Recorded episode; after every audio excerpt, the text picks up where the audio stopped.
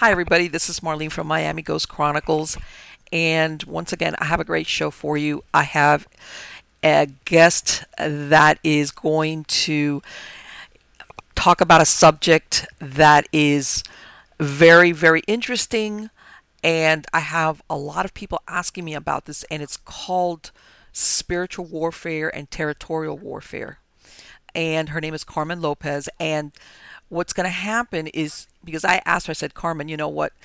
Uh, I want you to start with the basics because there's a lot of people out there that really don't know that much about it. So she's agreed. She's uh, going to take us from the beginning, explaining what it is and how it works, basically the basics of it, and then take us into examples and all her stories she's done. She's been in this field for many, many years. Uh, she's gone to other countries Uh, to work with other teams in other parts of the world on, on spiritual warfare, territorial warfare. and But anyway, I'm going to bring her on now, and uh, we'll get this started because I think you're going to find this is one of the most interesting shows that I've done so far. Hey, Carmen, how are you doing? Real good, Marlene, and yourself? Great, great. Um, you know, I tried to give a little bit of introduction as to what you do, but I was thinking before we get started, uh, if you could tell my, my viewers a, a little bit about yourself, okay, and now and how you've ended up doing, you know, this in your, you know, as far as part of your, your ministry with uh, the spiritual warfare and the territorial warfare. Okay. Um, I received Christ very early in my life, and uh, I was twenty.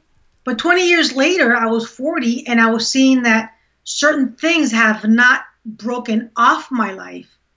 Okay. You know, so then as I started praying and asking God to show me people that know how to break off fam- family curses, habits, what have you, I started inquiring. Um, God led me to several people that were talking exactly for what I was seeking. Okay. So then I started learning about spiritual warfare and territorial warfare. They're two di- different things. Okay. But by me learning spiritual warfare, I was able to learn how to break certain generational curses that were on my life. So in other words, twenty years after, you realize there's some answers that I don't have.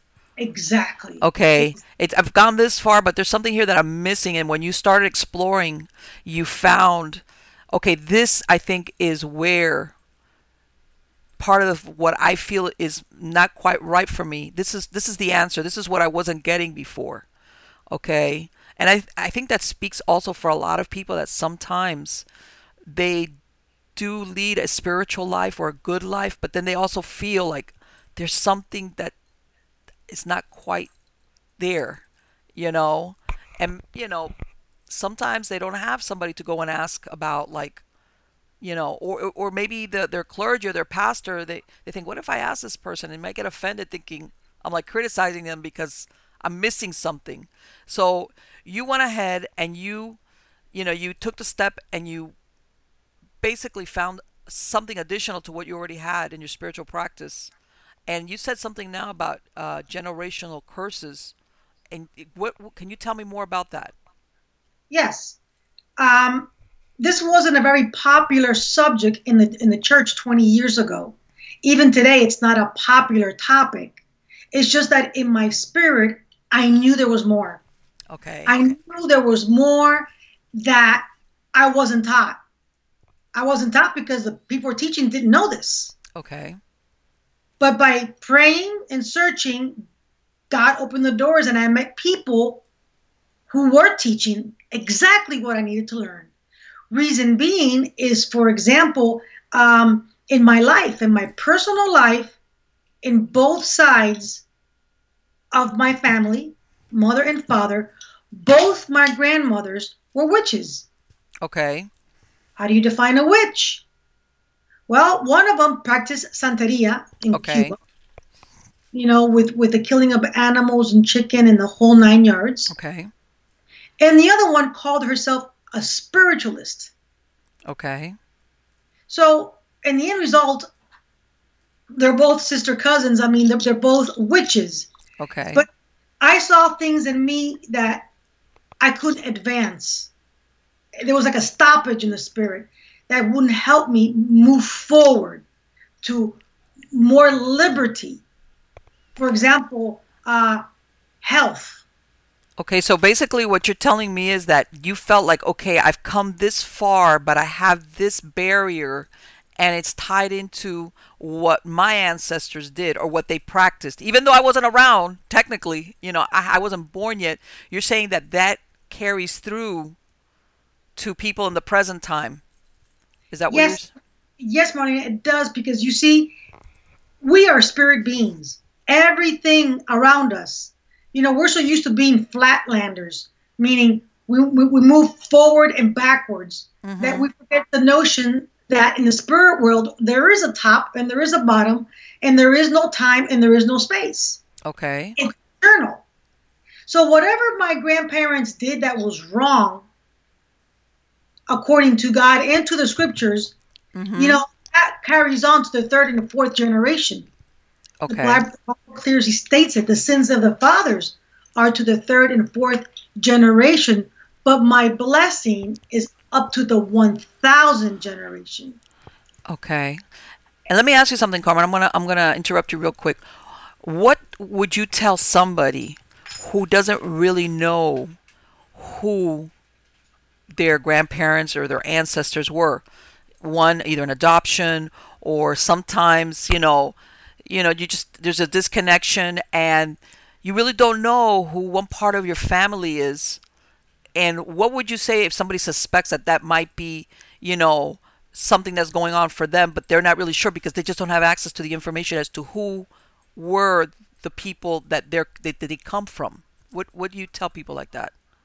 Well, I didn't have a whole lot of help. I started asking near relatives, near family members, okay, because I was born in Miami and my uh, grandparents were from Cuba and died before I really knew them. Okay. So, and it's not like I could travel to Cuba and explore my uh, family line, my bloodline. Okay. So I started by asking my mother, then asking my father, then asking older brothers, sister, cousins, whomever was associated to the family. Okay. And started and started plugging in things. So you started piecing it together, almost like a clue, like you did. You became a detective, in other words, about your background. Yes, it it took me time. Okay. It took me time because first I was in a learning curve. I was learning my myself. Okay. About the spirit world, you know, to to break things over us, uh, to break, for example, addiction of mm-hmm. anything. First, you go to the spirit world and you break it there before you're able to break it in the natural. Why? Okay. Because somebody in my family line, in my family line, practiced or had an addiction. Okay. Everyone has memory. You know, the earth has memory. Uh, we, we've learned in, in science that, um, for God's sake, uh, plants have memories. That's, that's why I say talk to the plants. Yeah, yes, there's a lot of people that absolutely that they they and, and, and it's almost like they say everything is connected, you know, every, every we, we you know, we tend to think of everything as being separate because that's what our eyes tell us. But in reality, we're more connected with, like you said, the trees and everything binds us together, you know, as far as knowledge and memory, place memory. And since you said that, trees and things, everything has memory because we did come from the, from the dirt. Right. God created man from the dirt of the earth. You know, it, and it's amazing that the body is seventy percent water. Right. You know, we are from, we were created from the same material that the earth exists in. Okay. So everything is spiritual. Everything has memories. That's why it says, talk to your plants, talk to your animals, talk to your house. Tell it how beautiful it is. Absolutely. It's, even to the most smallest atom, up to the the smallest subatomical, it's ninety-nine percent air. And even exactly. that has memory. And it's always moving, always changing.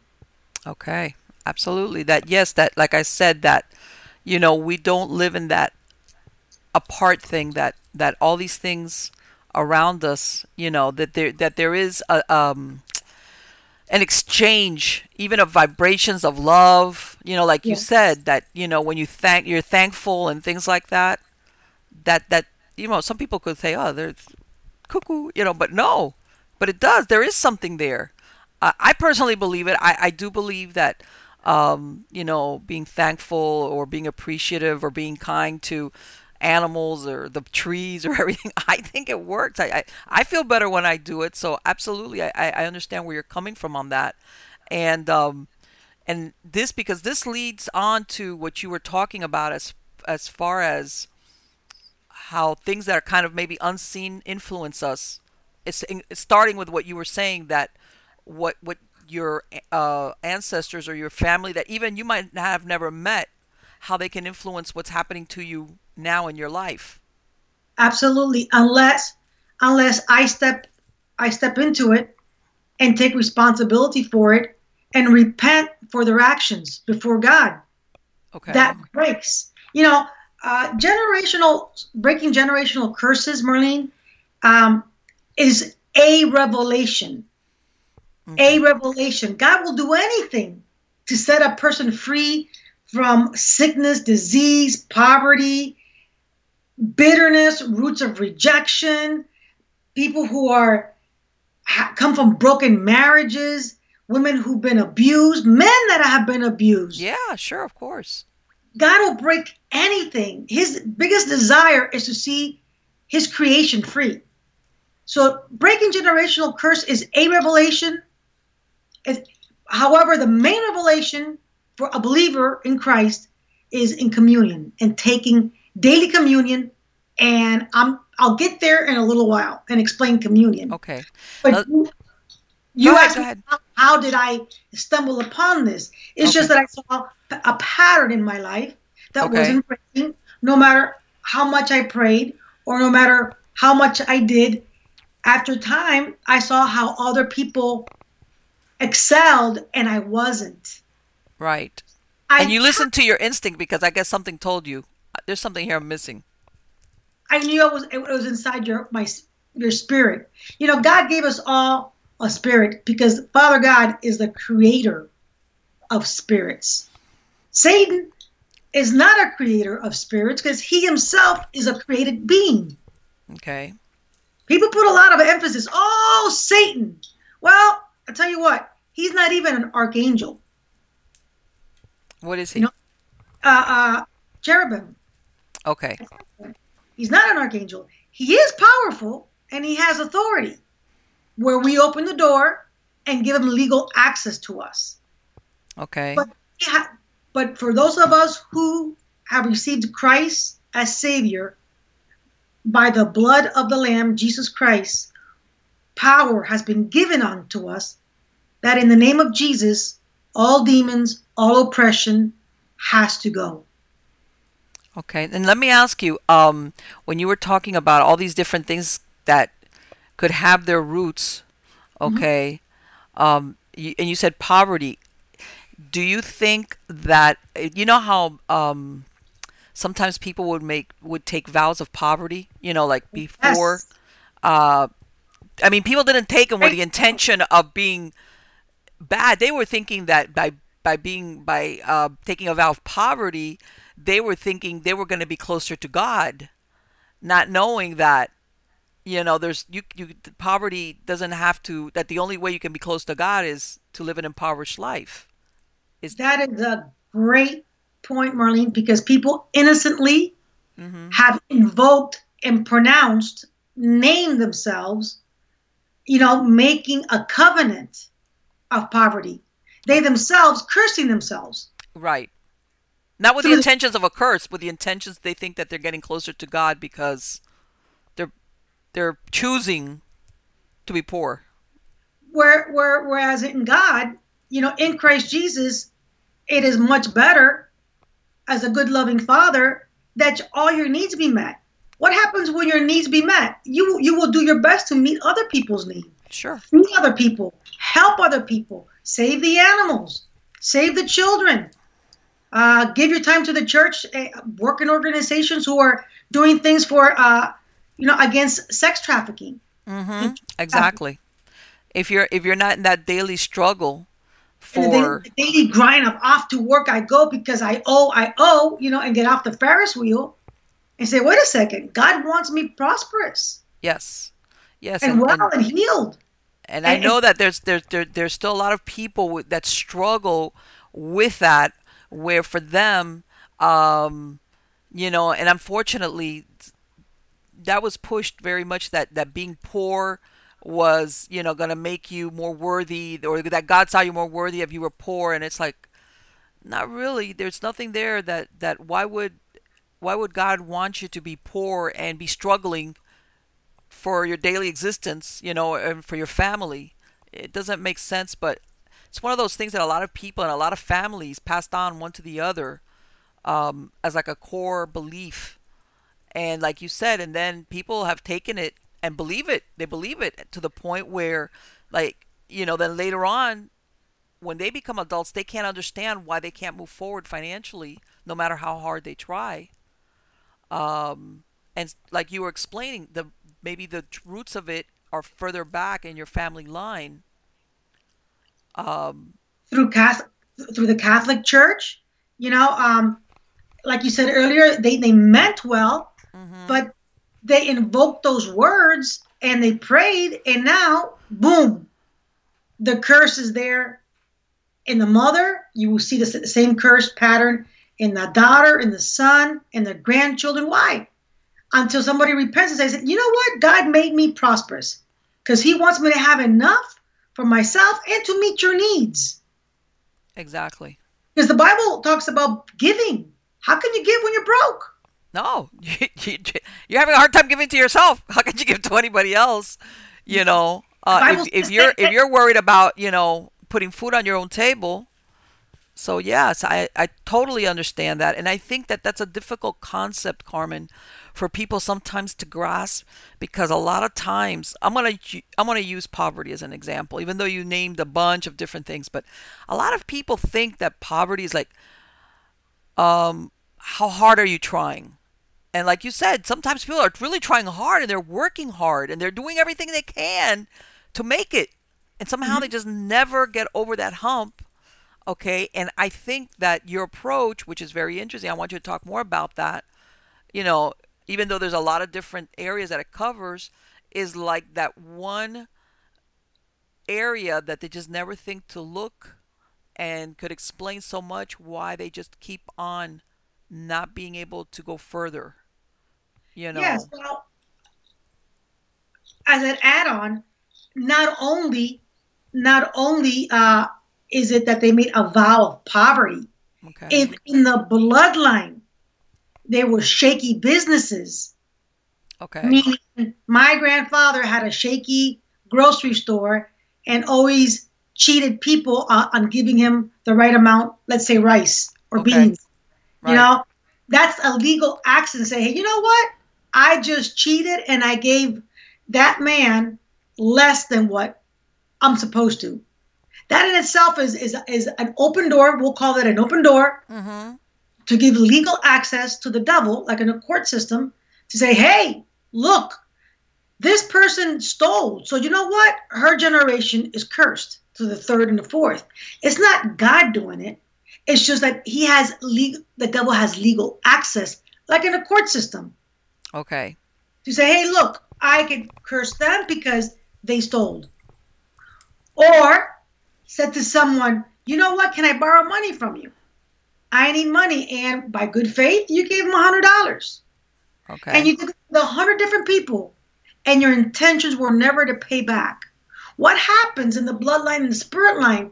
Those people suffered not having that money returned back to them. And because they suffered, you know, that opens a door, like in the court system. Okay. The devil comes before God. The devil could come before God and does come before God. He is the accuser of the brethren. Notice it doesn't say the accuser of the world, the accuser of the brethren, and say, hey, God, so-and-so stole and never paid back money and created grief in that family. That's an open door for the devil to come in and curse that family to the third and the fourth generation. And there's there's nothing they could do. There's nothing God could do until someone repents for that. Now, let me exactly. ask you, what what would your advice be, let's say, for somebody who, what would be a description? I mean, in other words, I don't want to give an easy out to somebody and say, oh, you know, the things haven't been working out for me because my grandpa, you know, did something wrong. That, because that might not be the answer. The problem might be you're not trying hard enough. But what would you describe as being some of the signs that people could look for that would give them a hint, like, you know what, maybe you need to look at this aspect because this is where the problem could lie for you in your spiritual life or whatever whatever it is. What what do they look for? I will look for patterns. Okay. You know, I will look at how was my grandparents when it came to money? How was my parents when it came to money? How am I when it comes to money? Okay. There's a pattern. Just like if there's a pattern of divorce in my family life, mm-hmm. I would look and say, how was my grandparents? Oh, they were divorced. How was my parents? Oh, they were divorced. Boom. And you could go, you know, you could ask. I mean, you could ask around uh, your family and you would find out uh, patterns. You, I look for patterns. For example, in uh, my family bloodline, um, my grandmother had asthma. Okay. And asthma is not one of those diseases that is generic in the blood.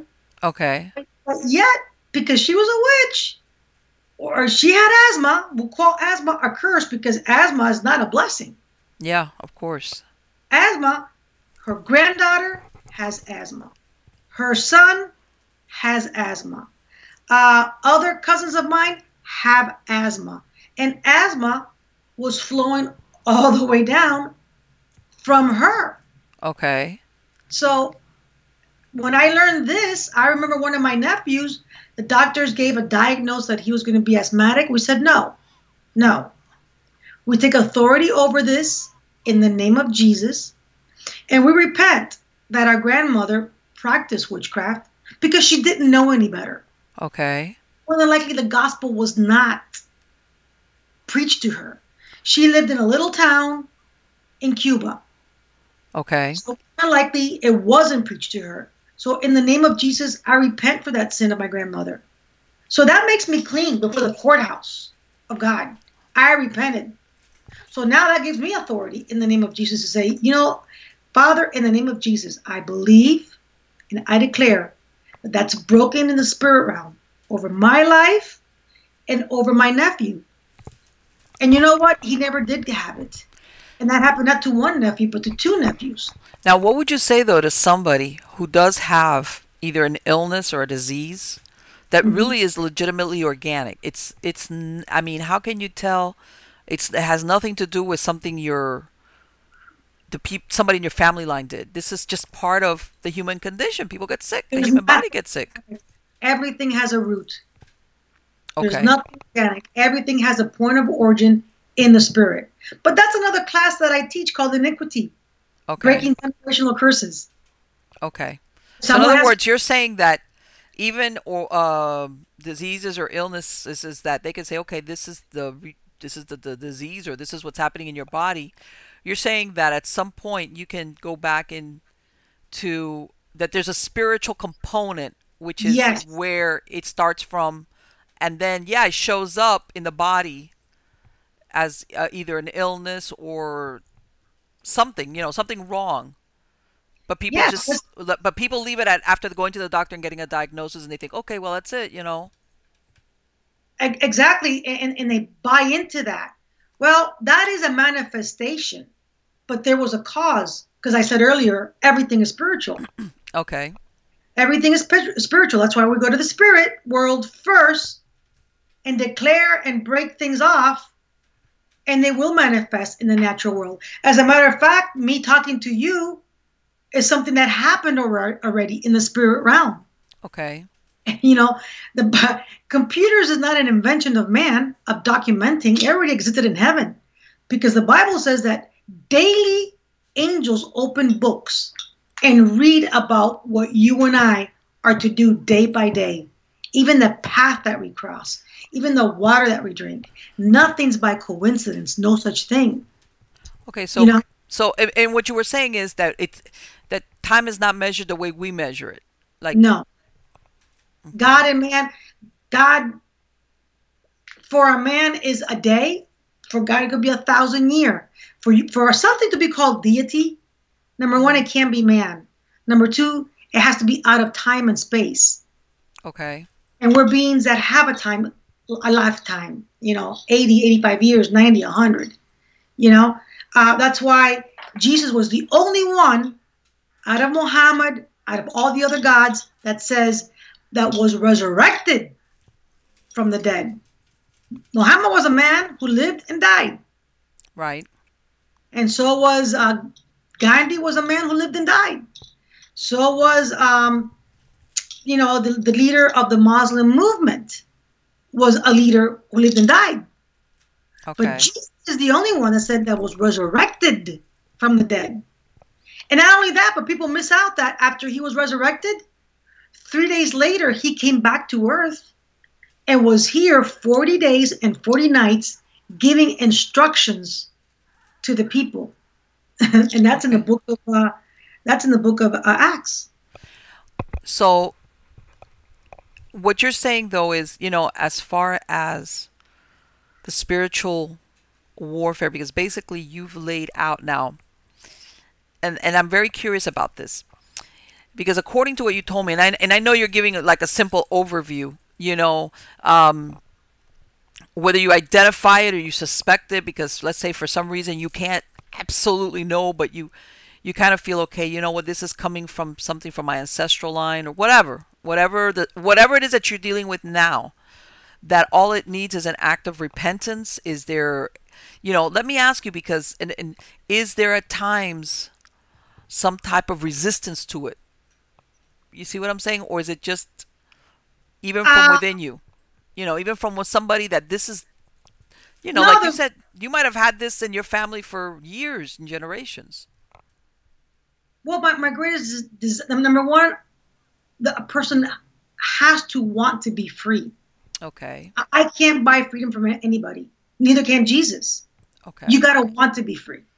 Yeah, of course. You, you, you had to have a desire to excel. What what is the will of God for my life, for anybody's life? God's will in our life, number one, is that we live in divine health and healing, not depending on the pharmaceutical industry. Okay. Number two, God's will is that we have a good marriage. Okay. God's will is our, our, our children are obedient and not rebellious. God's will is all good and favorable towards me. So anything that creates a struggle in me is not of God. And that's, Money, in, in other words, what you're saying is, now, let me, and, and you made a very good point. Let's say, let's look at it from the, um, when you said addiction, you know, yes.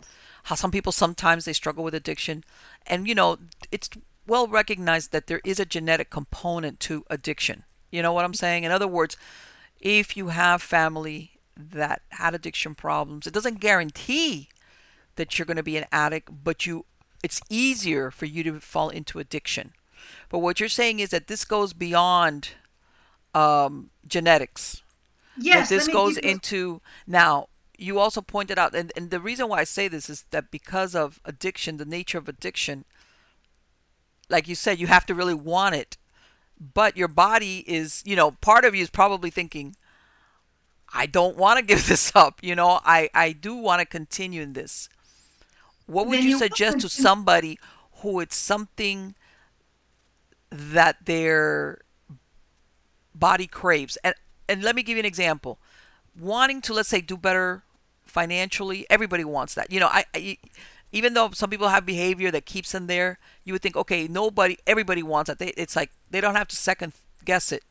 But when, let's say you're talking addiction, when you have somebody that maybe desperately wants it, but at the same time, there's a part of them that still wants to hold on to it for whatever reason. Is, is there an intervention that happens so that that person can break free and make that decision? Or how does that work? The person's got to want to give it up. Okay. Say it's the addiction of cocaine. Say it's the addiction of uh, gambling. Sure, yeah. That's an Here, here's another addiction, food. Yeah, yes. You know, obesity. Mm-hmm. Uh, an excess of, of food, that's an addiction. Yes, it is. You know, uh, uh, addictions come in many different forms, but point being is that the person needs to say, I want to be free and fight for it. And then once they're delivered, fight to stay free.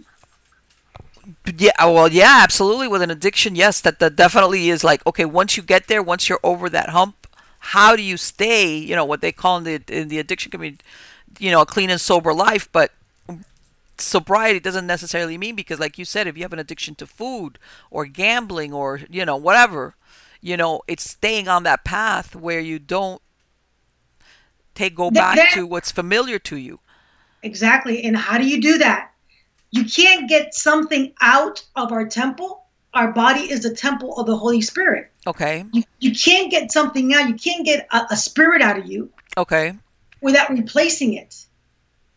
Okay. You replace that emptiness. Let's call it an emptiness, like a donut. Right, right. Like something, you took something out, so now there's a a, an, a gap, an area that's empty where what that used to be before. What do I fill it with? Mm-hmm. I fill it with praise, worship, thanksgiving, uh, attending church, hearing the Word of God, speaking the Word of God, singing. I, I crave and hold on to what Christ did for me. And I change my surroundings. Okay. There's friends that we don't need. There's relatives we don't need. Uh, okay. There's places that we don't need to go to stay out of addiction and create a new life for us. But that's called uh, that's called changing our mind. You know, yeah. renewing our mind to a, a new way of living, a new way of life. Now, let me ask you something, Carmen. What do you think? Let's say somebody's undergoing this change, that they're, that they're doing it. They're, they're, they realize, I, you know, this is this, this, I, I'm going to make this type of spiritual change because whatever, what, whatever it is, whether it's addiction, whatever. Okay. Is there a danger that evil, the devil, whatever you want to call it, is going not going to, is going to try to interfere in that? Is there any danger of that, or want to oh, that's, that's, not let you progress? In other words, most assuredly. You know, because it's two kingdoms and one choice. It's the kingdom of darkness and okay. the kingdom of light. And your choice is whether I want to live in a, the kingdom of, of light, of the true living God, or live in a kingdom of darkness where, where the demons dwell. I have to make that choice, because there's one thing that God gave to all mankind that neither God can touch nor the devil can touch, and that's called the free will. Oh, sure, of he course. Gave us, he gave us a free will, because he's not a dictator, for us to choose. We either choose light or we choose darkness. And in everything, that is a spiritual warfare right there. It's the warfare is on. Okay, I want to break the addiction of eating. What do I do? Number one, you have to say, I want this spirit out of me in the name of Jesus. Go to church. Find a church that believes in this. Have okay. brothers pray for you. Attend church. The why? So that way you have spiritual nourishing. Okay. Second, uh, I was at sort of, you know, there's so much YouTube videos on what is junk food. Eliminate your refrigerator from junk food and replace okay. it with healthy food, and and you know, and tap on to a healthy lifestyle and join clubs. There's a lot of clubs that teach you how to cook and how to eat. You know? In other and words, what you're saying is, don't just pray about it. You got to do the practical work. That's the warfare. You know, you got the spirit out of you, spirit of, of uh, overeating, gluttony. I cast you out in the name of Jesus. Now, now, now the battle's on. Now it's up to your will to say, I want to go to Publix and start eating greens and start eating vegetables and, and fish and learn how to make it, and ask God, God, change my taste buds. Teach the t- teach change in me the way I think and I view things. Okay. And I and I keep myself in a thankful uh, position. Lord, thank you that you're changing my body. Lord, thank you that uh, each day my body progresses and I like the greens, and I like the vegetables, and I like good food.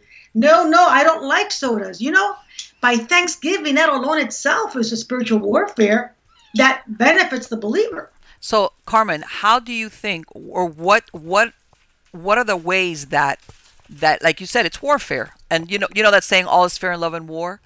Oh yeah, you're. you're what sister, do you? What do you? Th- hold on a minute. Hold on a minute. Come over with a chocolate cake. Hold on a minute. I've got a dog that I need to rescue. Hold on.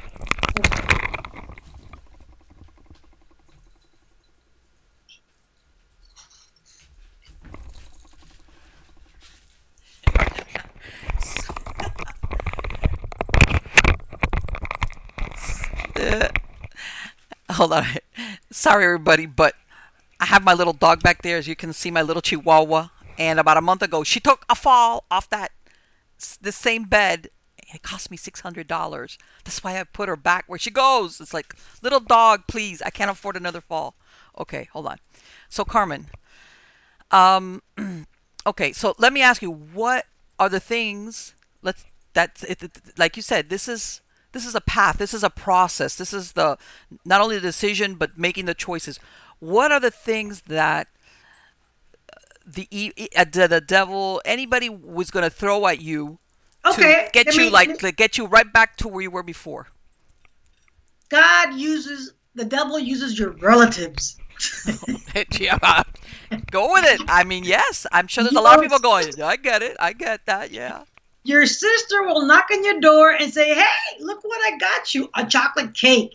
Okay. Friends that you've never, that it's been months that you haven't spoken to, suddenly call you and say, hey, come on my treat. Let's go have uh, ribs, you know. Hey, let's go have some chicken wings. Hey, you know, let's go to, to the Chinese buffet, you know, and, and, and buffet your body. You know, you, you start getting invitations from the woodworks.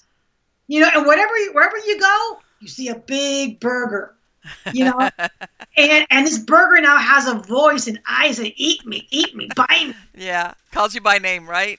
Calls you by name, you know, but that's where we, those of us who have overcome and have received the lordship of Jesus Christ, and Jesus Jesus Christ is not just a mental ascend, he has sit, seated in the throne of our spirit. He is Lord of us, spirit, soul, and body.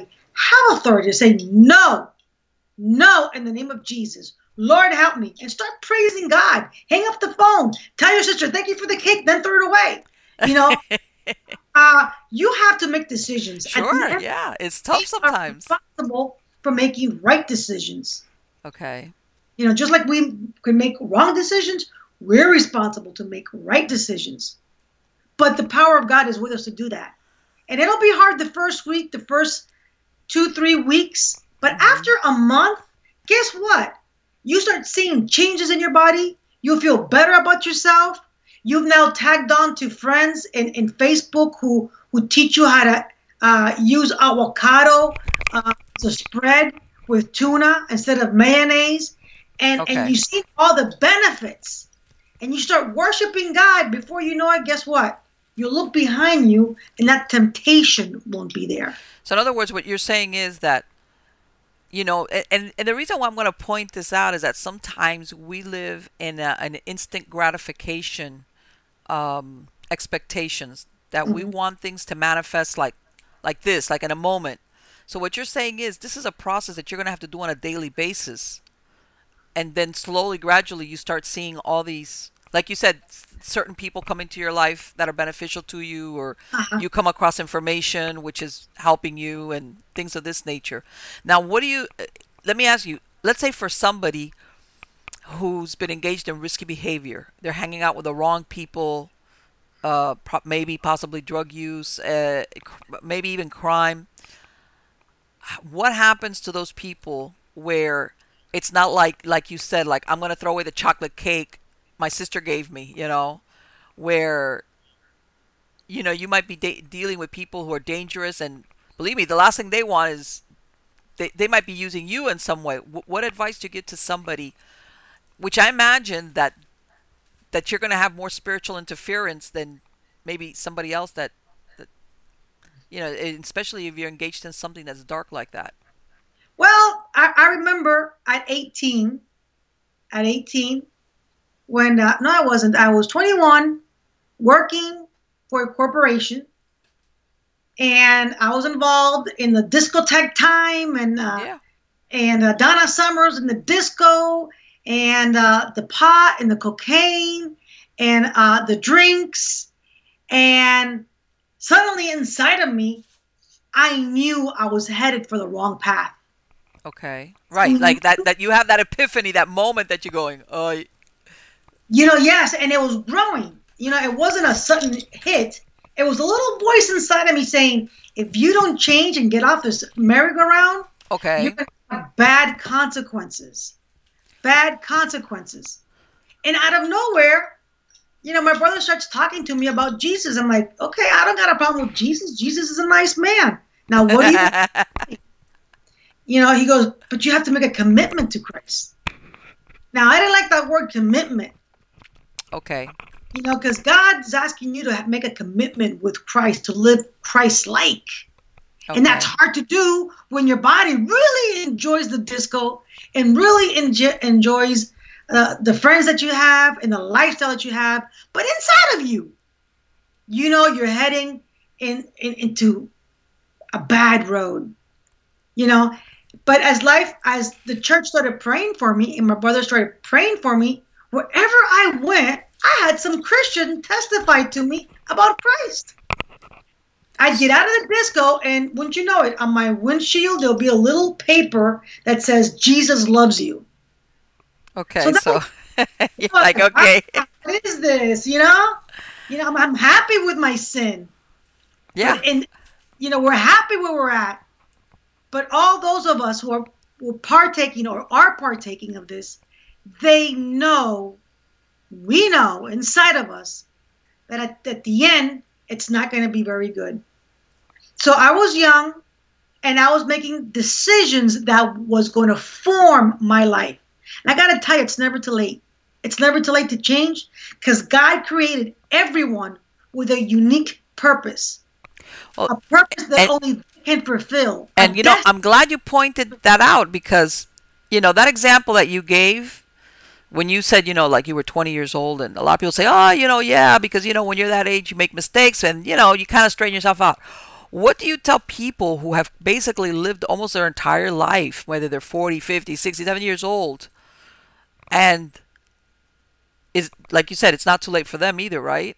Absolutely never too late, because God created everyone with a specific design and purpose that they alone can fulfill. So at sixty years old, so what? You can start preaching the gospel in missions. You can start being a host on a radio show. You can teach other people how to be free of addictions. You can preach at the jail to the youth. You can work and do so many things for the gospel that God has already predestined you in heaven that you would do. And he's waiting on you. So it's never too late. So there, or in other words, yeah, there it, there is never that, like that, you know, that saying, oh, I'm too old for that. No, you know, if if there comes a moment where you say, hey, you know what, maybe I've lived all my life, you know, battling these demons or having these problems, whatever they are, whatever. I'm not going to be there. You can always have that moment where you decide you're going to make a change, and you're never going to get the, oh, it's too late, you know. Absolutely never. I mean, there's some people who today are sick in their flesh, and it manifests, let's say it manifests as a, um, let's say it manifests as a back pain. Okay. The root to back pain is pride. You know, and, and, and if, if we could search our hearts, we all have a level of pride in our lives. Sure. Just like women who, who suffer from, um, uh, say, uh, glands in their breast. Mm-hmm. When you when you look on the root of this, and I've been twenty years, you know, searching this. You know, the root of that is a lack of unforgiveness. Okay. And when you speak to them, you know, you start asking questions to see where things coming from. You know, Is there someone you haven't forgiven? Oh, yes, I haven't forgiven my father because my father divorced my mother. And you will see that there's a someone that they can't ever forgive. Yeah, well, something they, right that they carry. Like they say that they carry it in their chest area, and very good, they carry it in their chest. Yeah, uh, just like bitterness. Yes, you see, you know, in old people, you see what has affected their lives by their expression. Do they look sad? Do they look happy? Do they look bitter? Yes. Yeah. It's roots of bitterness that stem from uh, a divorce. From a, a husband that left you, a wife that left you, uh, children, but there's a root of bitterness in our lives that we can't take out of us and say, here, God, this is yours now. Fill me with the joy of gladness. Well, I imagine sometimes these people, after years of hanging on to this anger or this lack of forgiveness, it's almost like you, it, you know, you want to keep it because, you know, being angry makes you feel like, you know, you, it's part of you, you know, and it's difficult to sometimes, I imagine, for people to understand, guess what, the root of maybe a symptom that you're showing in your physical body is an emotion. Absolutely. You know, or an emotion that here, I heard a story from one of the pastors that uh, I help um, counsel. She's out of Venezuela. She was telling me a story of a lady that was brought to her that was completely bent over. The lady actually walked with her hands and feet. Wow. So everybody had prayed for her and nothing was happening. And okay. She said, "Oh, I would like to know what the root of this is." So she started fasting. She, the pastor started fasting and praying for this lady because she needs to, we need to hear from God. We need to hear from the Holy Spirit. We need revelation, which in the book of Ephesians, chapter six, verse one, it says that he gives us a spirit of revelation, insight. You see, everything is spiritual. So she's asking God, where did this come from? And after two days of praying and fasting and giving thanks to God, she believed she she believed in her spirit that she heard unforgiveness. Okay, so... So what you're saying is that here's somebody praying for somebody else. Okay, because so far it's not that this lady was devoid of any good spiritual life. She was, but still there was this. Nobody could come up with a reason of why she was had this back thing going on, and is she what was, you're saying. So, according to the pastor, she was completely bent over. Oh. So when, so then they had a private session, and she said to her, "Do you really want to be free of this?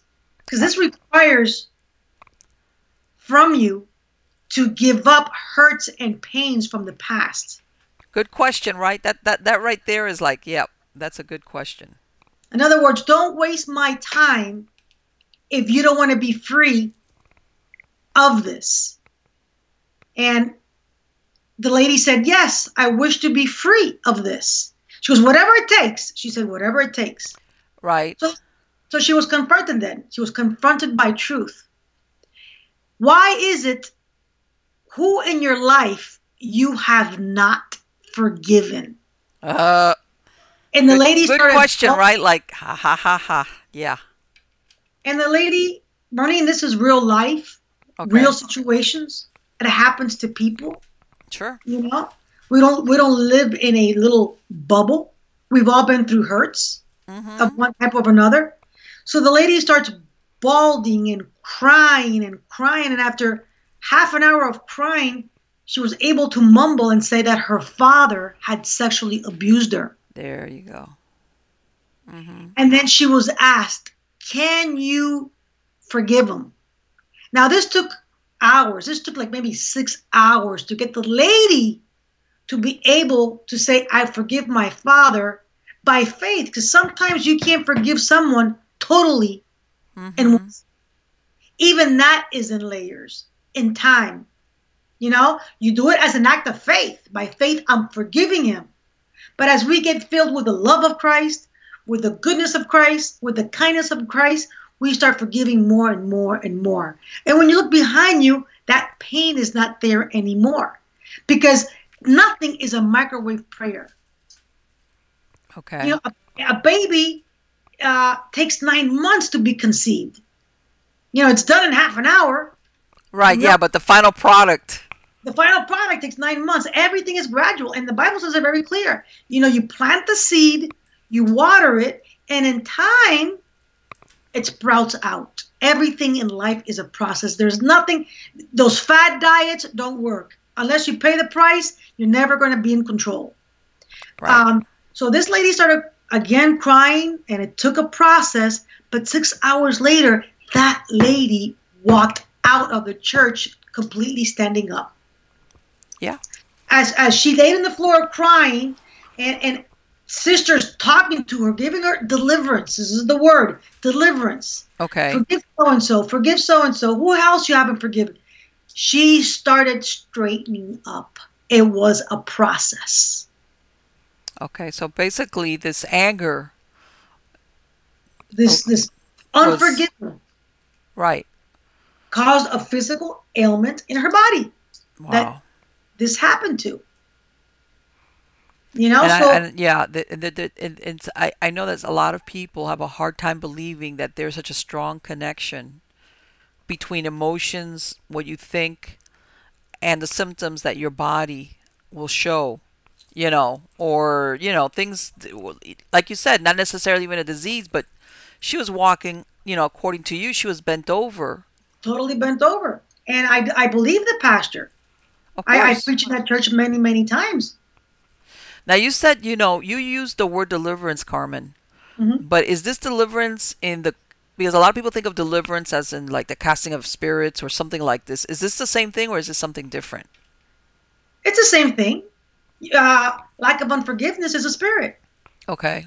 That has talked to her ear for years saying, your father, you can't forgive him.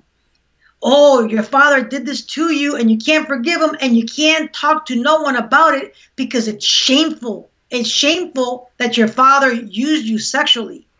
Okay. So she grew up in shame. So that that devil ministered to her ear night and day for many years.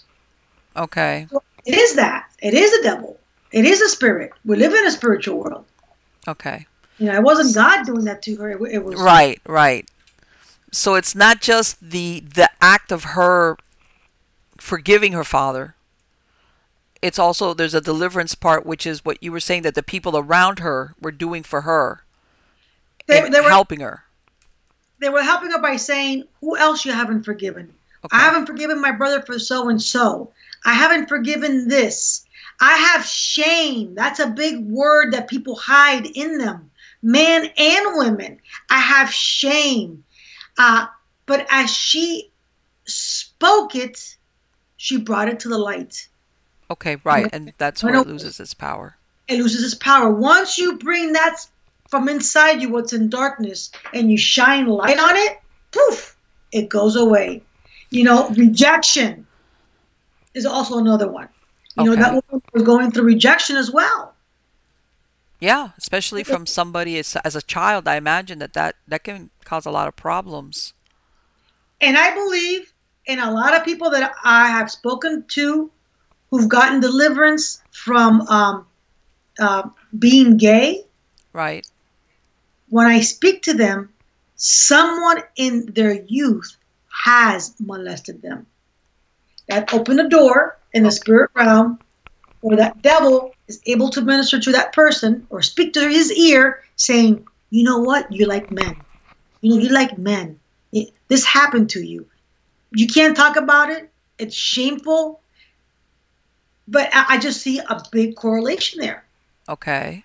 I see girls who I have ministered to who wanted to be free. That's the word. Who wanted to be free. Okay. From a lesbian lifestyle. When I speak to them, a root cause is abandonment, normally by by the father. Okay. You know, rejection sets in, shame. The the man that's supposed to be a godly figure to her, uh, uh, a father's a provider. He covers, he takes care of girls, of their daughters. That figure's not there. That rejection settled in. Something happened where no father, no mother. Okay. You know, I just see, I look for parallels. You know, and... um. And Carmen, what do you, let me ask you, because I know there's a lot of people out there. Do people ever have a physical manifestation? Because people will say, you know what, um, especially when they're going through what they think is either a spiritual or demonic, where they actually visually see something horrible or bad close to them. Is this part of what you're talking about, where there's a physical manifestation that they see it, not just something that they feel? In other words, that, that basically you see proof of it outside of your body. Is that possible? I've seen manifestations. Okay. I don't know if the person has, but uh, I have, uh, as an example, as an example, I was uh, someplace ministering, and these two brothers, young, they were young, they were like eighteen, twenty-one, wanted prayer. Okay. And, um, I said, okay, so I prayed for one, and suddenly the kid falls to the floor. Okay. Falls to the floor and starts groaning. That was a manifestation. You know, I was, I feel like, oh, oh boy. Okay. This was a manifestation. And, um, that, you know, everybody's wanting to stand him up. I'm like, for God's sake, don't stand him up. Leave him on the floor and sit on him. So I had two guys sit on him so he wouldn't move. He became very aggressive, okay, wanting to grab my legs. So then I started praying. Okay. I started praying because this is not like Hollywood. Get out of me, Satan. You know, you come out. You know? No, it doesn't work like that. First, I got to go to God and say, God never uses the same method to deliver one person. That's why one of my classes is how to hear the voice of God. How to hear the voice and the leadings of God in your spirit. You know, because we have spiritual antennas inside of us, in our spirit. So I asked the Holy Ghost, God, what do I do here? It's almost midnight. I really don't want to be here. And this guy is yelling in the floor. You know? Okay. It so happened to be that it was in the backyard. Uh, and and he's loud, and all the dogs start barking, woo, woo, woo, woo. Like, oh. I can imagine you were like, oh, this is, yeah, it, it, I imagine in a way it's creepy, it's scary, you know, as much as you don't want to think of it that way, you know, especially but, when somebody starts acting like that. Yeah. So then I asked, Lord, how, what would you do, Lord? What's, the, how do I, do I deliver this kid? So suddenly, an epiphany took place inside of me, a knowing. And the knowing was, number one, that he was not born again. You know, he had a mental assent of Jesus, but he wasn't born again. In other words, you can't have two masters in one house. Who's the house? Our body. Okay. You can't have two masters in one house. It's either light or darkness. I said earlier, it's two kingdoms, but one choice. So the devil's obviously oppressing him, but a person who's oppressed and demonized doesn't lose all his faculties. Okay. They always recognize their name. And I asked them, do you want to be free? You've had the devil for a few years. You can handle it a lifetime. But do you want to be free? And the kid said with his voice, he said, yes. And again, I grabbed his face in my hands. I said, look at me. Look at me. Do you want to be free? And again, he said, yes. What am I doing? We live, like I said earlier, we live in a spiritual world. Okay. Here you have light and darkness. Here you have angels and demons in the spirit.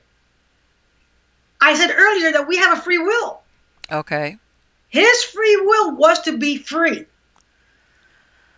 So this is what the Lord asked me to do, to cast the devil out of him himself. Okay. And what, I said, what did you do?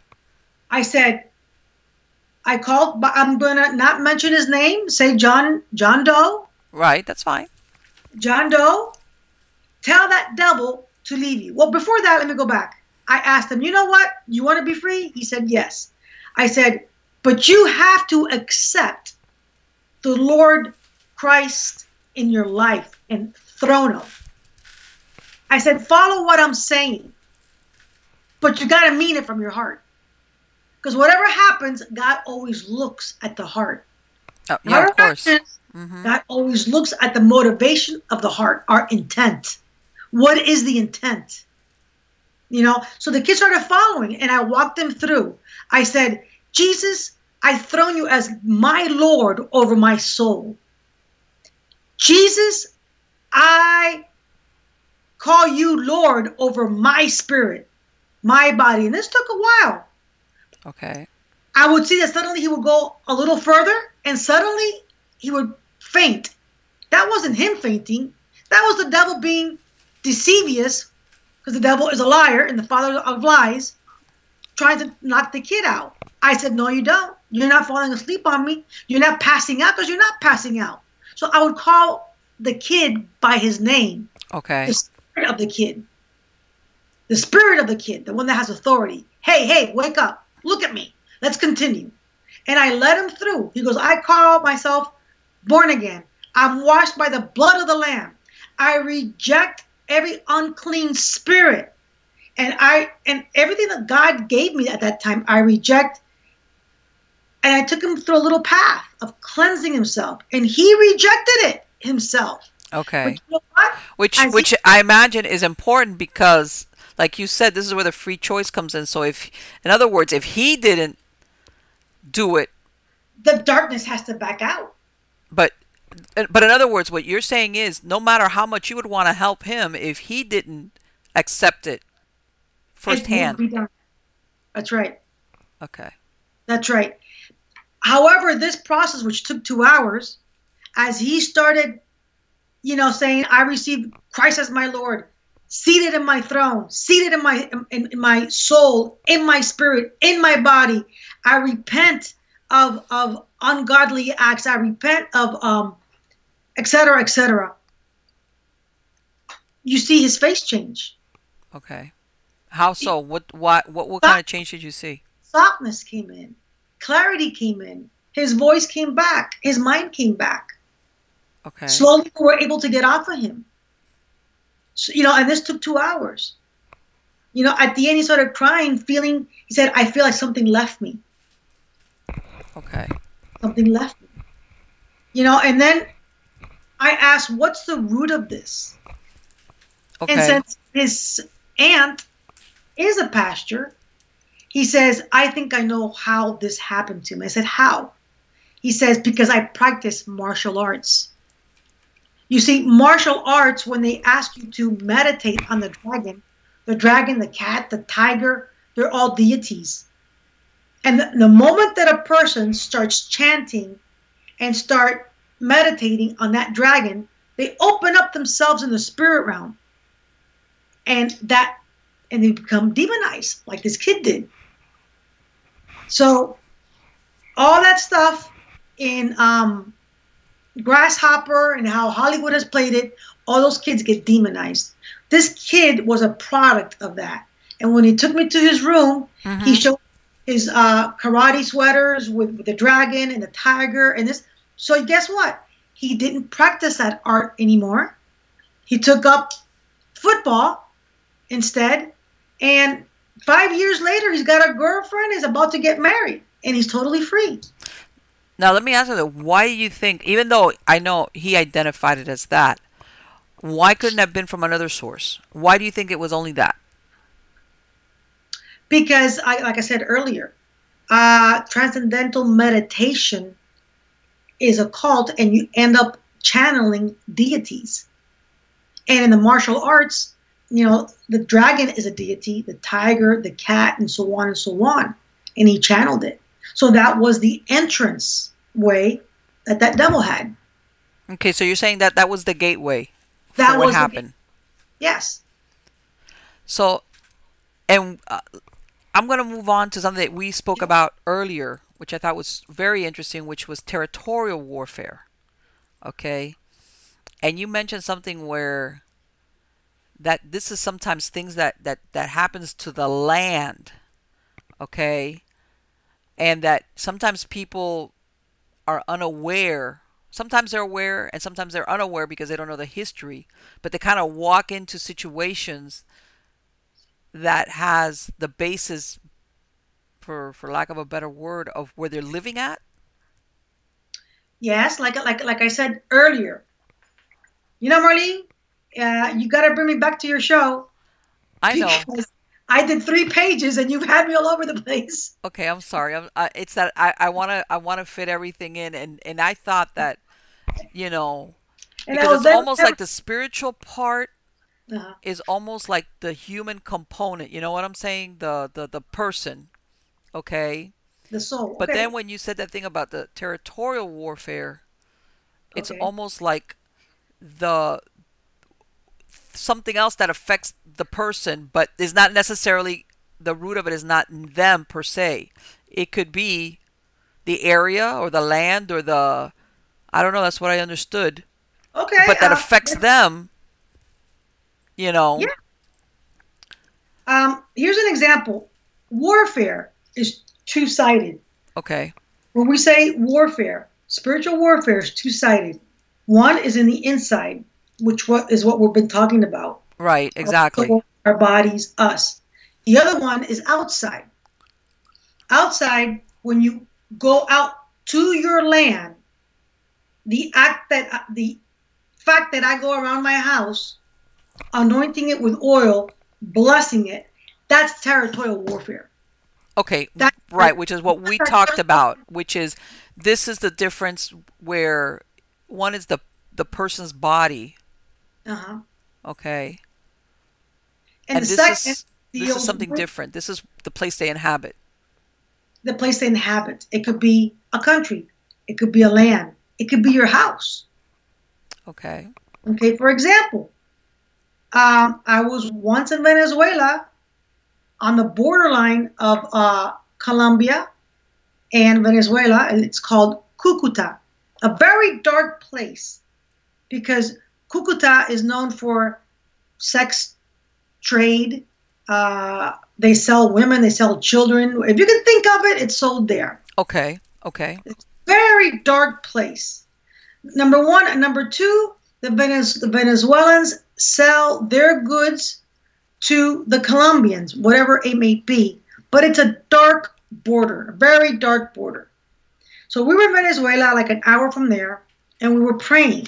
We were praying how to bless the land because there had been a lot of bloodshed in areas where there's been a lot of bloodshed. That area is cursed.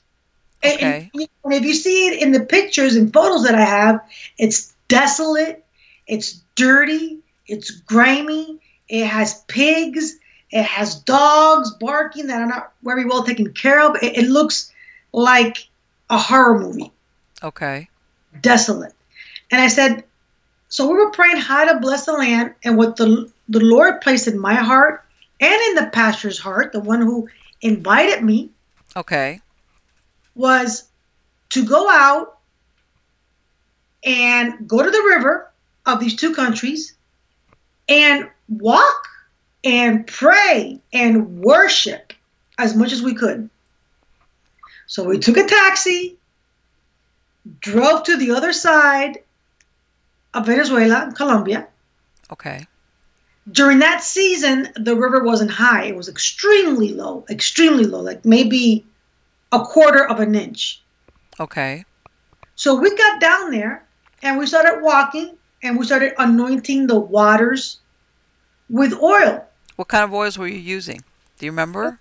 Matter. No, it doesn't matter. It was olive oil, it could be canola oil, it was oil. Oh, so it's oil. Okay, okay. I, I I just wanted to know because I know people were asking themselves that, like, I wonder if there's a special oil that has to be used. But basically, you're saying any oil. It's the intent. It's the intent. Uh, you know, you could use three things, but that's another class. You use oil, wine, and salt. But in this case, we used oil and we used wine. You know, wine okay. typifies the blood of Jesus. Okay. Okay. So we anointed it. As w- with one hand, I had the wine, and the other hand, I had the oil. And it was a team. A team went out to do this. Okay. We had guards praying for us. We had people watching out for us. You know, you do this in a yeah, team. The practical part of it, you need, yeah, you have to take care of yourself also. It's not like. Right. We we did this with a team that we were all in the same sequence, same spirit, who have spent two or three days praying for this. Okay. You know, so we went out there, we anointed with oil. We claimed the blood of Jesus, because this is what we saw. This is what we received in our spirits as we prayed about how to bless that particular land. Carmen, and let me ask you, I know you said that there was a lot of trafficking of, you know, you name it, I mean, oh, I'm gonna, people, I mean, whatever. Were there any people actually able to live there or no? Or was it just... On either side, yes. On either side, in Venezuela and Colombia, people do live. But this is what happened. This is what happened. We anointed the area.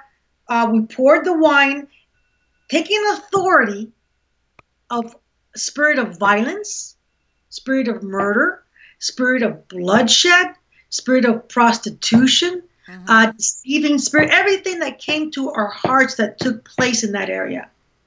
We asked God to bless it, to consecrate that area, to be a border of peace, where in the natural, it would seem impossible. We declared it be an area of peace. No more murder, no more bloodshed, no more violence. And then we started singing. He gave us a song. Uh, worship is, is the most powerful weapon anyone could use. So we started worshiping, and we took shofars out there. Um, then I wondered, Lord, what are you going to do with this? Because all that is there in the spirit. At some point, God's going to use it. Well, you know, Googling today, uh, this happened in September eighth, twenty fifteen. Okay. seventeen thousand Colombians had to go back out of Venezuela into Colombia. Okay. Because President Maduro said, hey, guess what, Colombians? You can't live here in Venezuela. Of course, the benefit of living in Venezuela is that it's a lot cheaper to live there than it is in Colombia. Okay. So seventeen thousand people started crossing back this, to Colombia. seventeen thousand people. This is not a very big road. You're talking two lanes going, two lanes coming. Okay. You had the Venezuelan government on one side. You had the Colombian military on the other. You know, uh, things looked very ugly. But this is something you can Google. No deaths took place. Because normally, this is a place where it, there wasn't only trafficking, but there was, what, combat or people killing each other? and People killing each other because of, of drugs and, and of corruption. Uh, the Colombians would, would buy um, vehicles uh, full of food for the Venezuelans to sell up in the Colombia side because uh, it was okay. cheap. You know, if you could think of it, it took place in these borders. Always border countries in South America are very dark places. So uh, seventeen thousand people, Venezuelan military, Colombian military, um, people having, by the way, a lot of people walked and took bicycles because they, they didn't. All their house, all their possessions, they took with them. Okay. Back to Colombia. These people had to set up tents, where to sleep in. Right. You know, there is no man's land. You you find a little space, it's squatters. Boom, you make a little house, it's yours.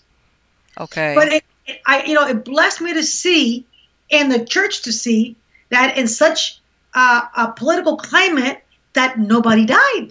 There was a few fights. Yeah, and I imagine that there's there have been years or traditions of of discord and like well, the worst discord, which is murder, the death of other human beings. Yes, yes. So it blessed me that what God asked us to do uh, a year earlier, you know, or two years earlier, here, this massive exile of people going through that place that nobody died. See, that, bring, that brings glory to God. That brings glory to God that nobody died, nobody perishes. God is a God of peace. Now, Carmen, let me ask you, what happens to somebody? And, and I'm going to, I want to put a more practical aspect to it. Like okay. like you said, this place, everybody knew that it was a border line, a border between two countries, and you know, there was, if it was bad, it was being trafficked, so it, it, bloodshed, murder, you know, whatever. Mm-hmm. But l- let's look at the more practical. Let's say somebody, let's say here in the United States, you know, not in a place that you would know the history of it for being a bad area. How do you know if there might be that something l- similar to that happened there? And of course, you innocently come along years later with no idea of what took place there. What do you tell somebody that might, that could give you a hint? If you're just, let's say you move to that part of the country, for example.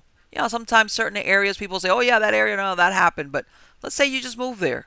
You have no idea. You you decide, hey, you know what? I'm going to get a house built, or I, that house, I'm going to buy it. What could, do people look could, for? What is the sign that, that, that you might that you might be running into problems because of something that happened there before? Well, you would see calamity. If you started to build a house or purchase a house, it's things are always breaking down. Okay. Uh, you would hear sounds in the house, um, things that you hadn't pl- things that you haven't seen. Uh, you see movement in the house, you, not favorable ones. Okay. Uh, you plant something and it dies. Nothing that you do, the house starts breaking down on you. That's not a blessing. No, of course not. Yeah, I mean, everything has normal wear and tear, but I, I, I imagine you're saying something that, like, what are the odds of X amount of things maybe not working all at once? Or what's the odds of, of a new house having a roof that when it rains, water comes in? Right. That's an example. And it must be also a lot more than that, you know, uh, sinks uh, overflowing, you know, major things like that. Okay. Uh, was it built in a Indian reservation?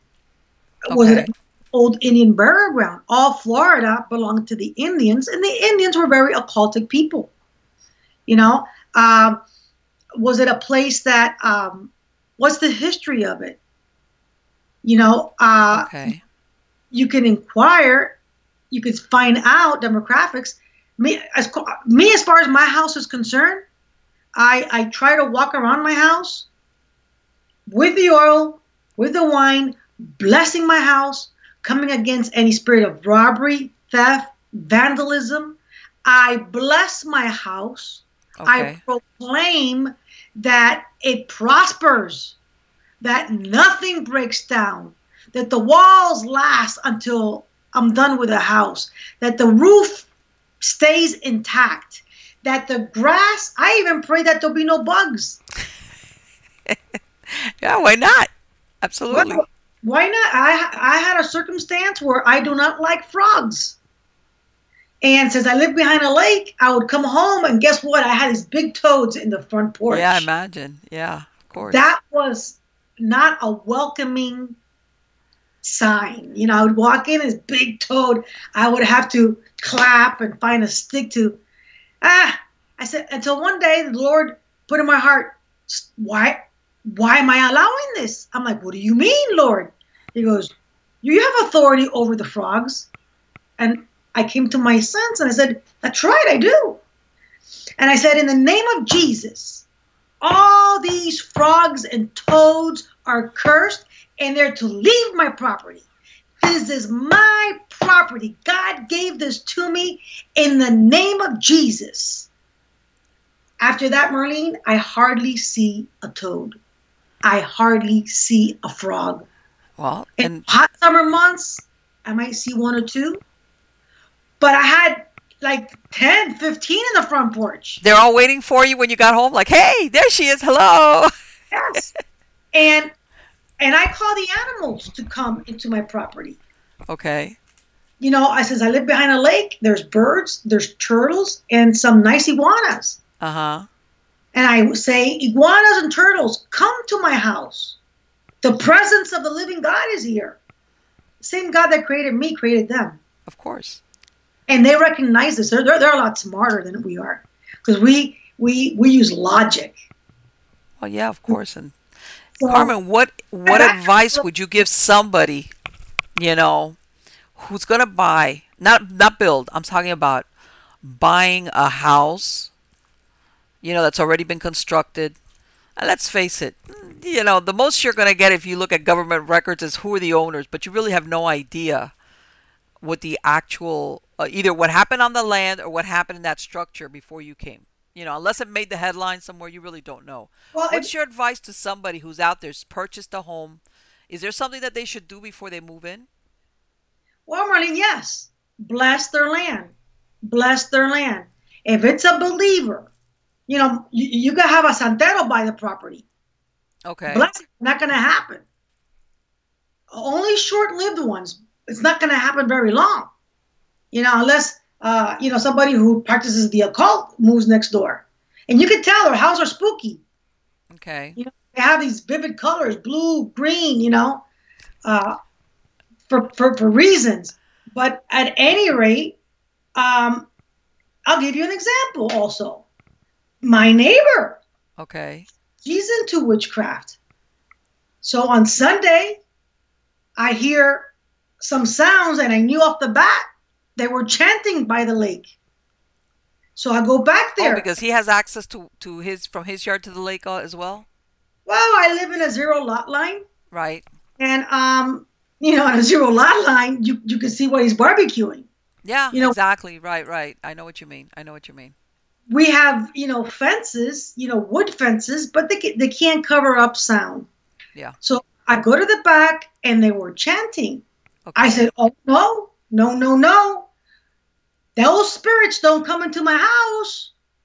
So I do know that a shofar is a very spiritual war instrument. Okay. So I took out my shofar and I didn't open the door, the sliding glass door. Okay. But right there, I started blowing continuously the shofar, proclaiming that God sends angels of fire, ministering angels. I sent confusion to the enemy's camp. No more than five minutes took place, and they had left. I bless my land with oil. I plead the blood of Jesus around my land. I call my land blessed, prosperous, and I mind my business. So what do you, but I guess coming back, going back to my original question, what do you do for somebody who kind of sees the neighbors, but You, you know, you're you're going to buy this house. You just moved in. So you really don't know that much about your neighbors unless it's very obvious. But let's say for it's not. Is there something they should do on their property? Like you said, as far as anointing or anything, just just in case. Well, Marlene, the one with the power and the authority is a person purchasing the property. Of course. So if they're planning on buying it or have bought it. Right. I would bless the property, speak Psalms into it, call it blessed, be thankful for the land, repent if any witchcraft took over the uh, that land, if any wrongdoing was in that land, and say, Lord, I thank you that all those curses are broken and just anointed with oil from point A to point B, you know, the okay. measurements of the property, bless it. But you do this continuously. At least do it every other month, and bless okay, you. So it's not like a one-shot deal. You you got to work on it in case something oh. that wasn't there before comes in or or whatever, right? In other words, it's an ongoing process. It's an ongoing process. Nothing is instant. It's an ongoing process. Yes, the Bible says that we need to be vigilant. So we continuously bless our property, bless our lands, bless our animals. Okay. That dwell in the land. Now let me ask you something, because you mentioned something that you said there's there's some there's some pastors or some churches that understand what you're talking about, and there's others that don't really either know about it or work with it. What do you say to somebody who belongs to a church where they don't talk about this, or they're not knowledgeable about it, or they just don't like they're just that's not their thing? And you know, How do you, what, what advice do you give somebody that, like, hey, you don't want to insult your pastor or maybe your other fellow, you know, people that go to the church with you, but how do you go about getting more information or going down this path if you think that you know, spiritual warfare, territorial warfare, you might think might, like you did, like what happened to you, that you realized at some point, there's something here that I need to find out about. What advice do you well, give somebody that finds themselves in that situation? Number one, they don't have to insult their pastors. There's such a thing as uh, YouTube. They can, okay. they, they can Google uh, spiritual warfare, territorial warfare, find out preachers that are teaching this, uh, listen to what they're teaching, you know, and start educating yourself. You know, the Bible says that we perish for lack of knowledge. We. Okay. It's a personal thing. You know, you don't have to leave your church. You just need to educate yourself that there's more. Okay. And if someone wants to find out more, they're, they're free to email me. Okay, which was exactly what I was going to ask you. But I'll tell you what, because besides the, you know, my advice is let's, your email, let them contact you directly. I don't want you to give out your email here on the show. I'd rather them go to, where, where can, what do you do? Do you have a website? Do you have a Facebook? How can they connect with you? Facebook. Okay. Uh, what? Um, how are you listed on Facebook? Carmen Lopez Ministries. Ministries like with I, R I E S at the end. Correct. R I E S. On Facebook. They can connect from with you there. And then if they need to follow up with you, they can email you or instant message you on Facebook. Is that right? That's correct. And Carmen, I know there's people that are going to want to know, you know, not only about connecting about you, but like you, you said, you, you, you made a point, you know, do you have or will you have information, whether it's a show or podcast or tapes, somebody that wants to get more information on this because they think that maybe the root of their problem lies in this direction. And maybe the church they're attending or the people around them, they're not going to get any help from them. Do mm-hmm. you, can they go to your, to Facebook for you and You, you might have material for them. Absolutely. They can uh, write me on Messenger. Okay. Notification in uh, Facebook under Carmen Lopez Ministries. Okay. All right. You know, and, and they uh, can they, take it from there. Once they, they touch, you know, once they explain to you what it is that they're looking for, you can help uh, orient them in the right direction as depending on what it is that they're, they want to know about, I imagine, right? That's correct. That's correct. Okay. So, and because as you know, as you know, you know, YouTube is seen around the world. So I imagine that there's people in other parts of the world. And, you know, you made reference, you've worked not only in the United States, but you've gone to other countries. Okay. Oh, I've, I've been all over the globe. Right. You've been to a lot of other countries, you know, where it, there's some like, like when you were describing the territorial warfare, where mm-hmm. there's some version of that in that country. Mm-hmm. That's affecting not only the land, but the people that live in that area. So, and, oh, yeah. and, and you know what? And I'm going to ask you this. Do you yeah. think that people, let's say you have an area like you described where there's murders, there's dark, dark dealings. It's just a bad area. Mm-hmm. And that's why I had asked you, you know, are there people living there? Do you think that those people that live in that area or on the perimeter of it, become a like it bleeds into their lives where they start becoming bad people? You understand what I'm saying? People that maybe when they moved there they were okay, and then because they are live so close or in that land, it starts to change who they are or what they do. Yes, it does, unless they belong or have a strong church that believes in spiritual warfare and okay. knows how to how to come about this. I mean, in that church that I was telling you that I visited in Venezuela, that's an hour from Cúcuta. Okay. When the pastor first invited me there, she told me through Skype, she was, I'll have you know that in this town, twenty-eight people wake up dead every day. Oh my God. And that's from what? From murders? For murders, yes, uh, people get into scrabbles and they shoot themselves. And well, she must be really them. busy there. Yes, but you know, I've known her now for six years, and that town has totally turned around. That's good news. Yeah, I mean, from twenty-eight dead to three. I mean, that's that's yeah, a big... that's a that, that that's an improvement, I would say. but her church has tripled. More people are taught on this. More teams are out praying in different uh, sectors of the community. There's prayer just about twenty-four hours a day. You know, the territory is always being prayed for. What happens where there's a lot of prayer in a territory? Crime comes down. Okay. Yeah, of course. Right. It's like a trickle effect. These people have actually have learned how to go out and pray and, and you know, to shut down discotheques, to shut down pornography. And guess what? The businesses have shut down. And the pornography has shut down. I remember when I was, I really had to pray and ask God, does he want me going to that town? Okay. Because imagine, let me, uh, uh, let's, and, and I want to ask you about the practical, the reality of going to some of these places. I imagine they're dangerous for you as well, right? Yes, they are. And I play it very, very safe, as safe as possible. God has not called me to do things out of the ordinary. He wants my best well-being. But okay. I remember when I first got to that town, I didn't go alone. I took someone with me. Okay. Because God always sent them two by two. You know, so I got there and they placed me on one. Town only has two hotels. Okay. But, but guess what? That hotel was pleasant enough for that area.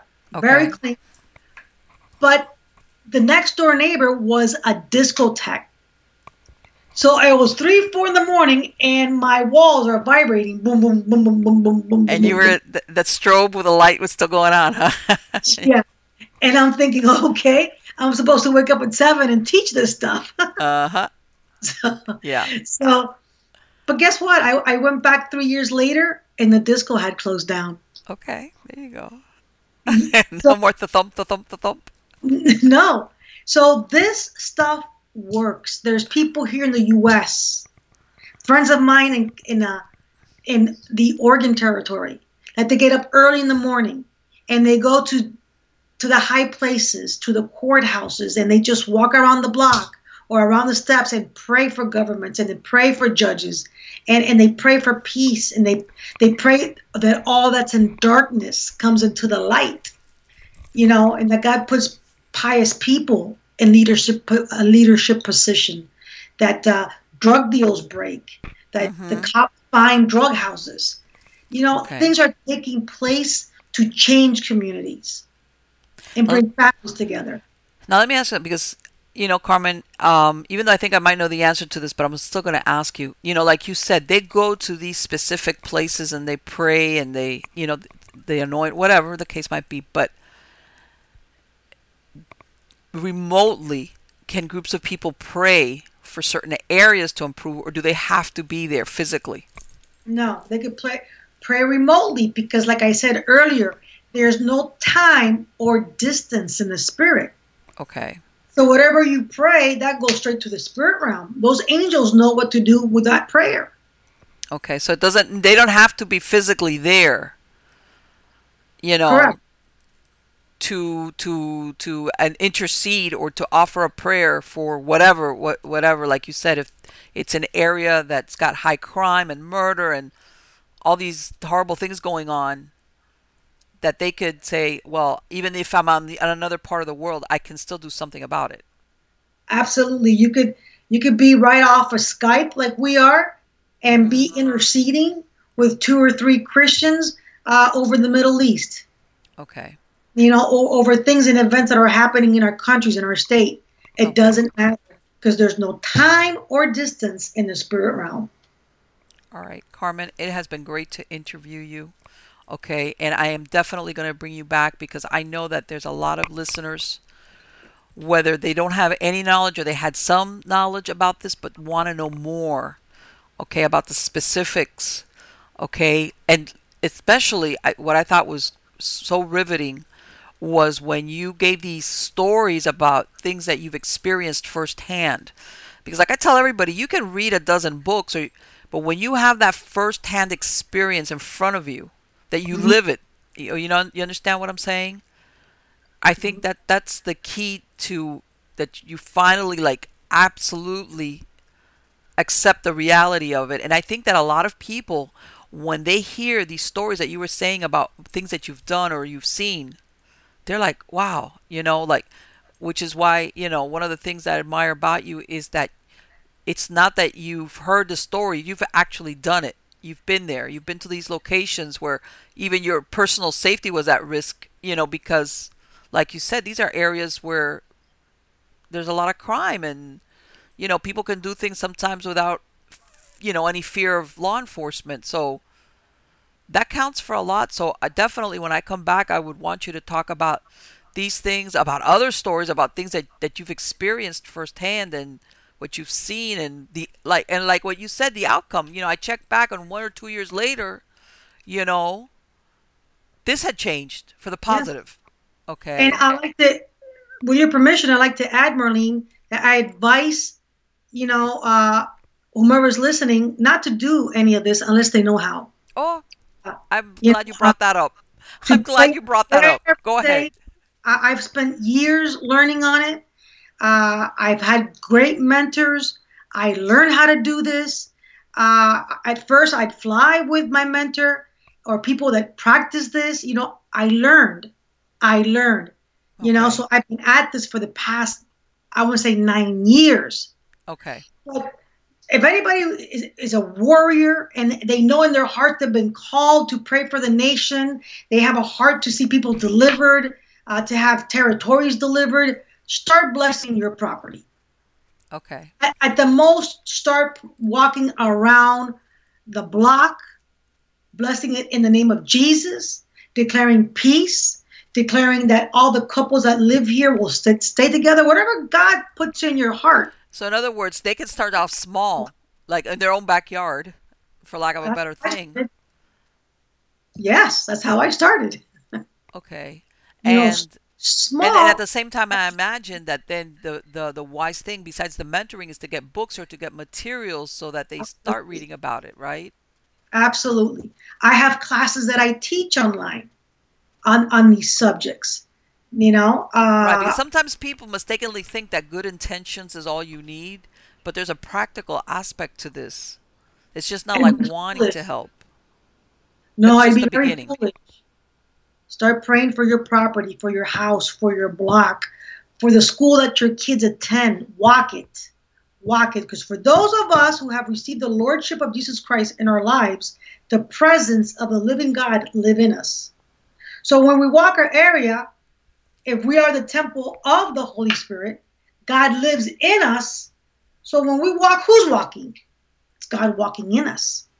As a matter of fact, nowhere in the Bible did Jesus or anybody call us Christians. Okay. We're small gods. Right. We're the mobile house of the Holy Spirit. Right. And a lot of people fail to recognize that. Or, or like you said, uh, I think a lot of people give up their power. They they don't realize, like what you said, that they do have that power. They kind of like think that they're helpless, or, you know, or, you know, that, they, that they're kind of at the mercy of, you have a fate, you know, they have no control and their life is out of their hands, and uh, or, or that they have not even thinkable that they have power to banish, to, to, to, to pray and say, I want these bad things to go away from this area, or from, like you said, their, their homes, or their, you know, the, the, the block they live on, or the school where their kid goes to. A lot of people don't think they have that power. They do have that power. And um, I have a, a, a noon God has given me a, a hunger to pray for our nation. And I have a noon prayer with a toll-free number, which I'll give it to you, and you could post it online, whatever no, you want to do. Do you have it there? No, not. Okay, the, well, you give it to me, and I'll post it in the credits of the of the, of the show. Don't worry. All right. And up to one hundred people could call at okay. noon. And we pray for the president. Listen, this is not about Obama or about Trump. Godly, God said, in the Bible, first of all, pray for those who are in authority, that you might live a peaceable life. And this is acceptable to the Lord. So I want to pray for the president, whether it's Obama, Trump, or whomever comes, because okay. God said it. Because God said it. That we might live a peaceable life. So I remember a little while ago that I, I was interested in how many departments or districts uh, Miami has. Okay. And it has fifteen. I started to find out from the website what's the name of the leading person, the chairman, uh, the council, the director of these thirteen districts were. And we would lift up their names every day with a prayer partner, and we'd speak their names, and we'd ask God to bless them. If they weren't born again, that their eyes be open to the truth of the gospel of the living God, and that they receive Jesus as Lord. And then we also prayed that whatever they were doing in darkness, that it would come to the light. Okay. That Miami might be known for not a magic city, but a city of light. Okay. And of truth and transparency. And I remember in the course of two weeks, uh, a counsel from uh, Sweetwater was caught that someone paid him off three thousand dollars to approve a bid. Oh, I think and I heard about that. I, I do believe I think I heard about that. That was two weeks of prayer, prayer. And then another one in North Miami got caught for something else. See, there, there's things that you do in the natural, in prayer, that in the spirit, it carries weight.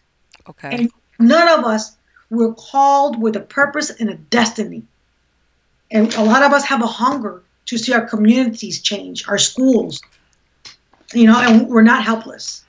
So I imagine, yeah, that a lot of a lot of people, um, like like I said before, sometimes they feel helpless, that they have no power, they have nothing that they can offer or do, you know, um, on on their end.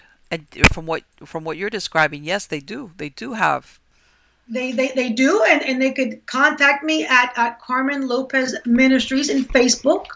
Okay. And I'll I'm going to put that in the credits of the show. Number.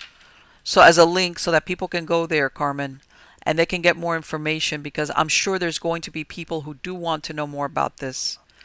Okay. And uh, absolutely, I'm going to bring you back on. But thank you so much for appearing. Y- your information has been fantastic. Okay. It has been great, as a matter of fact. And I know that a lot of people are going to really enjoy it, you know, uh, everything that you described. And I know there's going to be a lot of questions. So absolutely, I'm going to be bringing you back on, and I'll let everybody know ahead of time that you're going to be appearing on the show. Okay. Yes. Let me just, with your permission, pray for the sure. audience. Of course. And for yourself. Yes. Thank you. Father, in the name of Jesus, I thank you that the word of God that you gave me has fallen into good soil, the soil of the people's hearts, and it produces fruit, fruits of life, fruits of salvation, fruits that their children are blessed, that their family be blessed, that they all come to your knowledge, that their animals be blessed, Lord God. I pray that those who are facing negative circumstances, that this will shed light onto them, Lord, light of hope, light of life. I ask you to protect every single one of them, Lord, with the blood of Jesus. Father, I thank you for your angels of fire encamp around them, taking care of them and taking care of their vehicle, Father. Your heavenly protection is around all of them, Lord. In Jesus' mighty name, amen. Amen. Amen. Okay. Carmen. Thank you so much, Marlene. No, thank you. Take care, all right? And have a good, wait a minute, I've lost track today. So it's almost the weekend. Have a good weekend. Thank you. Sometimes I lose track of what day it is. Okay. It was great to talk to you, okay? Thank you. Bye. Bye. Hi, everybody. How are you doing? So what did you think? Let me tell you something. Some of the things she spoke about, I know there's a lot of people that find themselves exactly in the position she found herself. Okay? Because everybody thinks that when people have epiphanies of, you know, maybe that that they're they're living a bad life, or they're engaged in a risky behavior, just, you know, the people they hang out with, and then they have that one moment where they're saying, well, I better get myself out of here. But she did have that moment. But later on, twenty years later, she was, she was, she, she was in a church. You know, she was uh, working with people around her that were spiritual, but she still realized that there was something she was just not getting. Okay. And I think that that happens to a lot of people. It doesn't mean that you have to be in a bad place in your life to think I need more information or that there's something else going on that's holding me back. Um, and I think that's what that, that's one of the very important messages that Carmen had was, yeah, it's great if, you know, you're able to steer yourself off the path of destruction, but you could also be doing okay, but you just find yourself either not able to overcome certain um, either challenges in your life. Maybe everything else is good, but there's one place you have a challenge, or spiritually you think there's something that I'm missing out. There's a piece of the puzzle that is just not fitting in together. Okay. And I'm going to mention this because this is, to me, and this is my own personal belief, this has nothing to do with religious belief or denomination. Okay. I think a lot of people in their spiritual lives come up and find themselves uh, in this predicament. Okay. Regardless of what their religious beliefs are.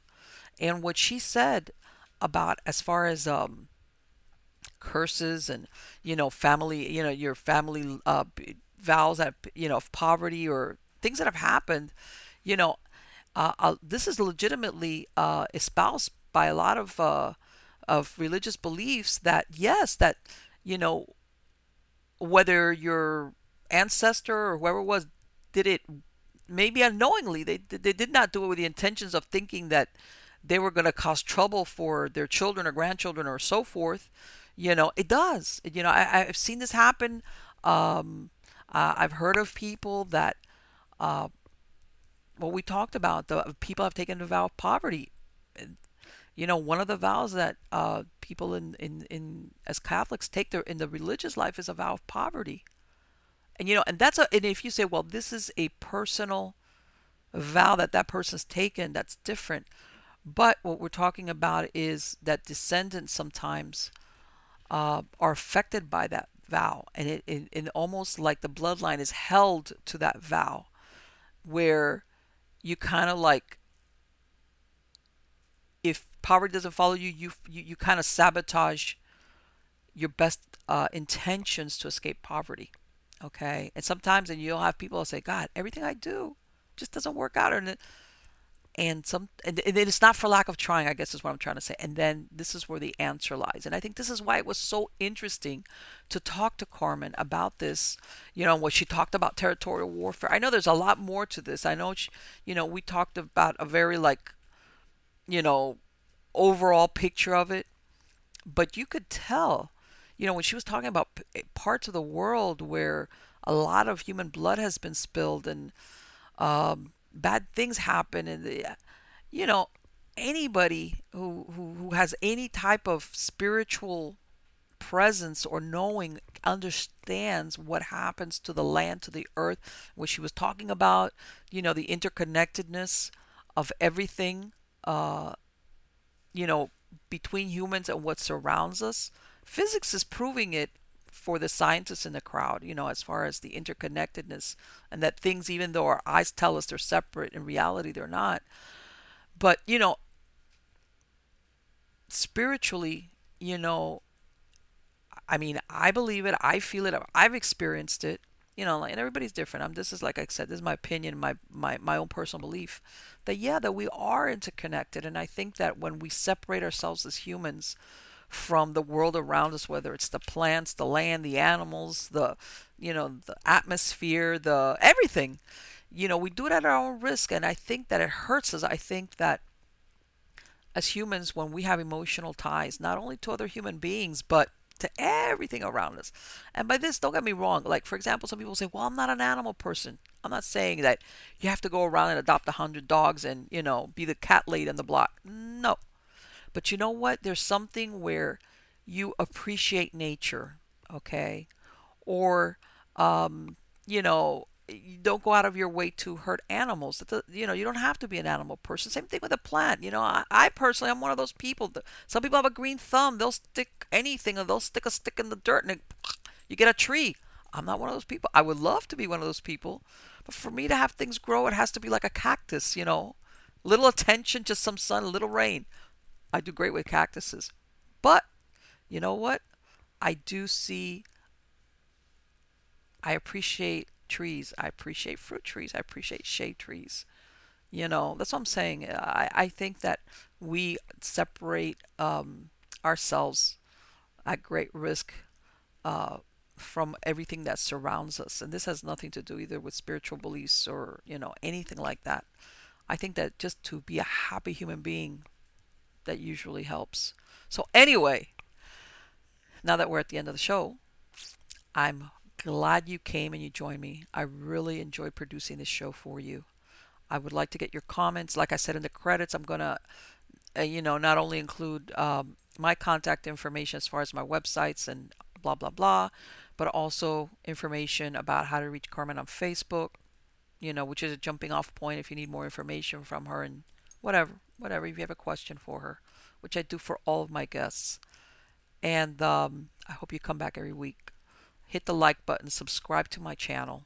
As I've always told you, I look uh, for interesting people from different aspects, you know, from different belief systems, from different, to come to my show and speak about what they know, what they've experienced, what they've seen, okay, because whether you accept it or believe it or anything, um, you know, I want to use that old adage, you know, mine is like a parachute. It only works if you open it. So I think that one of the roads to this is looking and listening to other areas that are different from what you know or what your experience or what you've been taught. And whether you agree with it or you don't agree with it, it doesn't matter. But as as long as you're willing to listen, I think that's great. I, you know, uh, like I said, I'm always the student, always the student. You know, I think I'll always be the student until I, that's it. Marlene is gone. So again, uh, here we're almost on the weekend. So I'm hoping you all have a great weekend. You know, please come back next week. Uh, I'm going to be putting up, uh, I believe my next guest is going to be Jim Smith from Alabama Bigfoot Society. Hello. Yes, I spoke to Mister Smith on the phone. He's been doing this since nineteen seventy-one. He's been working, you know, and in, in, in not only, you know, collecting information. He has his own stories. He has his own sightings. I, I could have spent five hours talking to this man. He's got so many interesting things to talk about. Believe me, he's seen it all. I mean, he even gave me a story of this first sighting, which I believe was either fifteen or eighteen. Okay. Uh, and And he told me this was the last thing he expected to see was a Bigfoot. So anyway, that's going to be my next guest. And like I said, I'll post things up, you know, ahead of time that that's going to be my next guest. But the way you're always going to get notifications is if you subscribe to my channel. And that's what I'm hoping you're going to do. So until next time, have a great day. Have a great weekend. Take care. Bye.